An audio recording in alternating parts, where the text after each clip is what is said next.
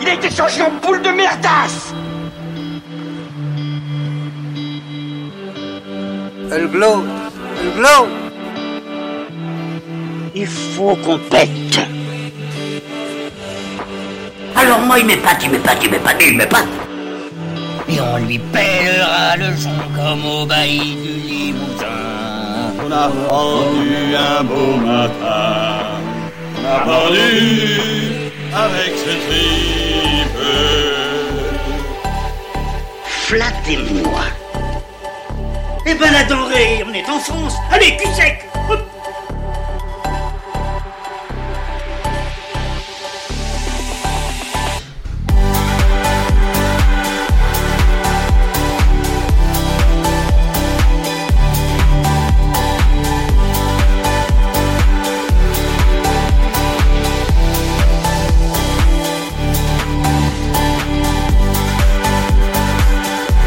parti mon kiki, bonjour, bienvenue sur Histoire d'en dire plus.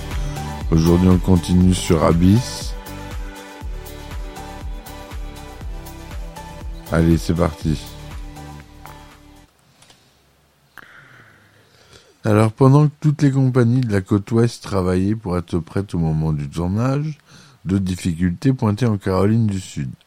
La transformation du hangar nucléaire en réservoir, le plus grand jamais utilisé pour des prises de vue sous-marines, prit beaucoup plus de temps que prévu. Par conséquent, les, retards s'accumulèrent. Jamais le plateau de Deepcore ne serait prêt pour le premier jour de tournage. C'était exaspérant, dit Cameron. J'ai vu les meilleurs techniciens du métier remuer ciel et terre pour être prêts dans les temps, et financement se retrouver coincés par l'incompétence des constructeurs locaux. Nous avions prévu le coup et nous avions bien spécifié que le réservoir devait être prêt huit semaines avant la date où nous en aurions réellement besoin. Nos partenaires n'ont pas respecté les délais et ont réversement saboté deux semaines de tournage à un prix faramineux. Il ne nous restait plus qu'à faire avec. Le plus touché par euh, ce retard fut Les Daily, il aurait certainement pu exécuter certaines portions du, décor, mais l'assemblage final ne pourrait en aucune façon commencer tant que le réservoir n'était pas complètement restauré. À mi-chemin de la surface du réservoir, soit environ 8 mètres, il fallait construire un fond marin représentant la corniche qui surplombe le gouffre. Nous l'avons maté sur une charpente en acier. Le fond ressemblait à du sable en mouvement, mais qui était en fait rigide. Nous avons commencé à sculpter la texture de surface avec du sable mêlé de plâtre, puis nous avons recouvert le tout d'une bâche pour lui conserver sa forme. En cas de nécessité, nous aurions finalement ajouté du sable en vrac, mais nous voulions surtout pas que le revêtement ne soit constitué que de sable. Chaque fois qu'un plongeur aurait touché le fond, il aurait déplacé tellement de sable qu'on n'aurait plus rien vu. Ensuite, nous avons effectué les moulages en fibre de verre de quelques superbes rochers et nous les avons installés dans notre cadre d'acier. Au-dessus de l'étendue de plane du faux plancher sous-marin, on édifia une portion grandeur nature de deep core constituée de cinq modules cylindriques de 7 mètres 60 de haut et de 4 mètres 85 de diamètre dans un métal épais de près de 2 cm. Ils encerclaient un module de commande centrale. La plupart des modules seraient remplis d'eau car on ne les verrait que de l'extérieur. Du point de vue de la structure, ce qui simplifierait les choses. Tout ce qui nous restait à faire, c'était de les suspendre à des armatures, mais pour une scène d'intérieur où les modules se brisent et se remplissent d'eau, nous avons dû soigner les finitions in- internes.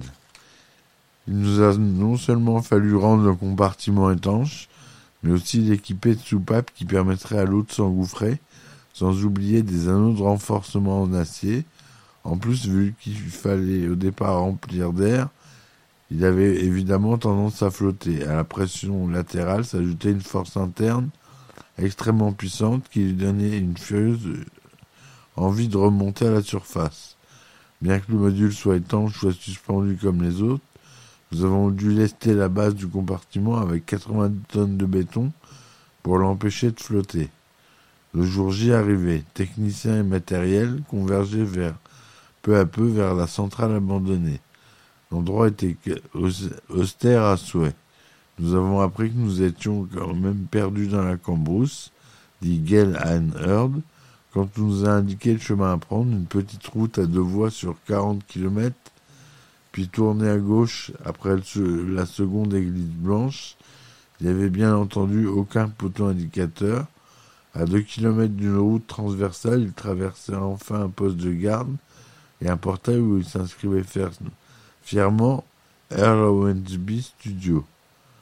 Au-delà du portail s'estendaient 1680 hectares de terrain vague, hérissés de monolithes en béton et de hangars préfabriqués. Cet endroit n'avait de studio que le nom. Il n'y avait pas de plateau d'enregistrement, juste des hangars séparés par des intervalles de 6 mètres. Le courant fonctionnait quand il voulait, il y avait très peu de lignes téléphoniques, et en l'absence de cantine, nous avons dû faire venir un traiteur d'Atlanta. Nous mangeons en dehors avec les mouches. Ce n'était pas d'un exotisme débordant. Une équipe de Western Space and Marine apporta les casques de plongée et les acteurs passèrent deux semaines dans le réservoir B, l'ex-chambre du réacteur, sous l'œil d'Al Giddings, responsable du remplissage des réservoirs.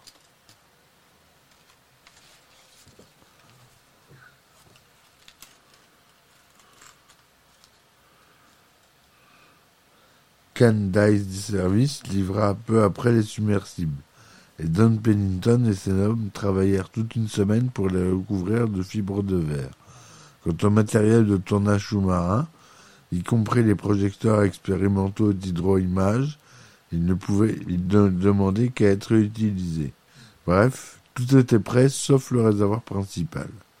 Mobilisant toutes ses ressources, Cameron filma pour s'amuser quelques plans dans les décors en construction. La Fox, voyant un dépassement de budget poindre à l'horizon, délégua le producteur exécutif Craig Martin pour jouer les troubles fêtes. L'atmosphère était très tendue. Après deux semaines de retard, le décor central était presque terminé. Baumgarten prit alors une décision. Puisqu'il fallait quatre jours pour remplir le réservoir à raison de 4400 litres par minute, les responsables de l'opération pompèrent l'eau d'un lac voisin pendant qu'une autre équipe achevait les travaux de peinture. Le gain de temps fut appréciable. Au début, les peintures ne furent absolument pas dérangées dans leur travail. L'eau remplissait paisiblement le fond du réservoir et coulait le long des parois tapissées de fibres de verre. Mais les dernières retouches n'étaient pas encore achevées lorsque l'eau atteignit le sommet de la corniche et se mit à inonder la base de Deepcore. Pour les finitions, se souvient D.A.D., nos peintres ont dû travailler sur des radeaux il dessinait alors une bonne d'un mètre cinquante à deux mètres quarante de hauteur sur le pourtour du plateau. C'était un décor immense. Ça leur a pris un bon moment. La situation avait quelque chose d'absurde, mais elle ne présentait pas que des inconvénients.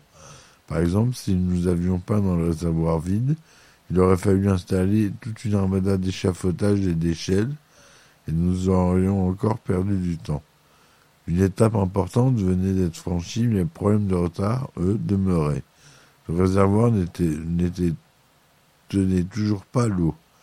Bien que sa structure fût assez résistante pour survivre à la prochaine ère glaciaire, la plomberie n'était pas assez solide pour soutenir la, pression de plus de 25 millions de litres d'eau. Le premier symptôme se déclara la veille du tournage. C'était un dimanche, à part moi, un agent de sécurité le, studio était désert, se souvient Cameron. Après deux semaines passées à grappiller ici et là quelques heures, j'étais enfin prêt à filmer dans le réservoir. Soudain, l'agent de sécurité s'est mis à hurler. Un tuyau vient d'exploser, il y a de l'eau partout.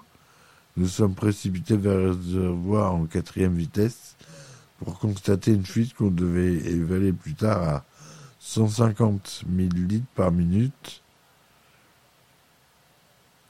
non, 55 000 litres par minute.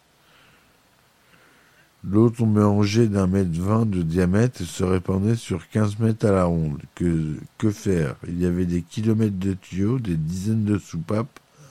On s'en serait cru dans une raffinerie de pétrole. Les bruits étaient assourdissants, tout était inondé. Pour atteindre les soupapes, j'ai dû patauger dans une véritable mer de boue. J'ai pu toutes les fermer, mais l'eau continuait de s'écouler. C'est alors que j'ai découvert, caché derrière un climatiseur, une grosse soupape pourvue d'un levier. Je l'ai enfourché et je m'y suis appuyé de toutes mes forces. J'entendais de l'eau qui visait Mach 4 avec un mugissement de turboréacteur. Puis tout s'est arrêté. Silence. Je ne pensais qu'à une chose. Le lendemain, je commençais à tourner et une semaine plus tard, ce même tuyau explosait comme une bombe. D'autres difficultés surgirent très rapidement. Comme le précisait le scénario, il ne devait pas y avoir de lumière d'ambiance dans les grands fonds. Il était donc primordial de maintenir une obscurité totale dans le réservoir. Tout éclairage devait exclusivement provenir des, des équipements mécaniques, de deep core, des submersibles et des plongeurs eux-mêmes. Cameron savait bien que le meilleur moyen d'empêcher la lumière du jour d'envahir le décor serait de filmer la nuit. Mais il hésitait, c'était essentiellement une question de fatigue et de rythme biologique. Sur les heures de tournage de nuit, on effectue les premiers réglages vers 3 heures du matin. Ce n'est rien sur un tournage normal, mais cela posait d'énormes problèmes avec des submersibles de 20 tonnes et des centaines d'ampères qui circulent un peu partout. Pour assombrir le décor pendant la journée, on fit fabriquer une énorme bâche dont on recouvrit le réservoir Cameron avait aussi demandé qu'on déverse des tonnes de billes en polystyrène dans l'eau, car il avait compris qu'un décor illuminé comme un réservoir assombri se reflèterait à l'enfer à la surface, ce qui se remarquerait sur les plans larges. La masse flottante de polystyrène supprimerait les reflets, tout en permettant le passage des plongeurs et de l'équipement. Nous avons Passé le premier jour de tournage, j'ai réglé les éclairages. Nous venions l'origine tout prééclairé avant le remplissage du réservoir, mais Craig Bogmartin, qu'on avait envoyé pour résoudre nos problèmes, n'a rien voulu savoir et a décidé de remplir le réservoir sans que nous ayons pu l'illuminer. Nous nous retrouvions donc avec une espèce de décor perdu quelque part dans le noir. Pour la trouver, il suffisait de au petit bonheur la chance. Avec ces problèmes d'inondation, de lumière et de visibilité, il n'est pas surprenant que nous ayons très peu tourné les premiers jours. Et juste au moment où les choses commencent à s'améliorer, notre base géante s'est déchirée, le soleil pénétrait donc à volonté dans le décor, impossible de la réparer, après avoir passé six semaines à dire que sous aucun prétexte nous travaillerons la nuit sous l'eau, nous avons dû nous y résoudre. La visibilité continuait à poser les problèmes. Nous ne pouvions pas changer l'eau assez rapidement. Quoi que nous fassions, il fallait s'en accommoder pendant au moins deux semaines. Si nous tournions une scène avec flatbed tous les propulseurs allumés, la masse de sable et de masse remuée nous interdit de filmer quoi que ce soit jusqu'au lendemain. Nous avons donc programmé les prises en fonction de la visibilité potentielle. Voilà pour cet épisode. On continuera toujours sur Abyss. Là, je fais une grande rétrospective sur le tournage du film. J'espère que ce format vous plaît. N'hésitez pas à me le mettre dans les commentaires. Je vous dis euh, à très vite pour euh, la suite du tournage. Et puis je vous remercie. Ciao ciao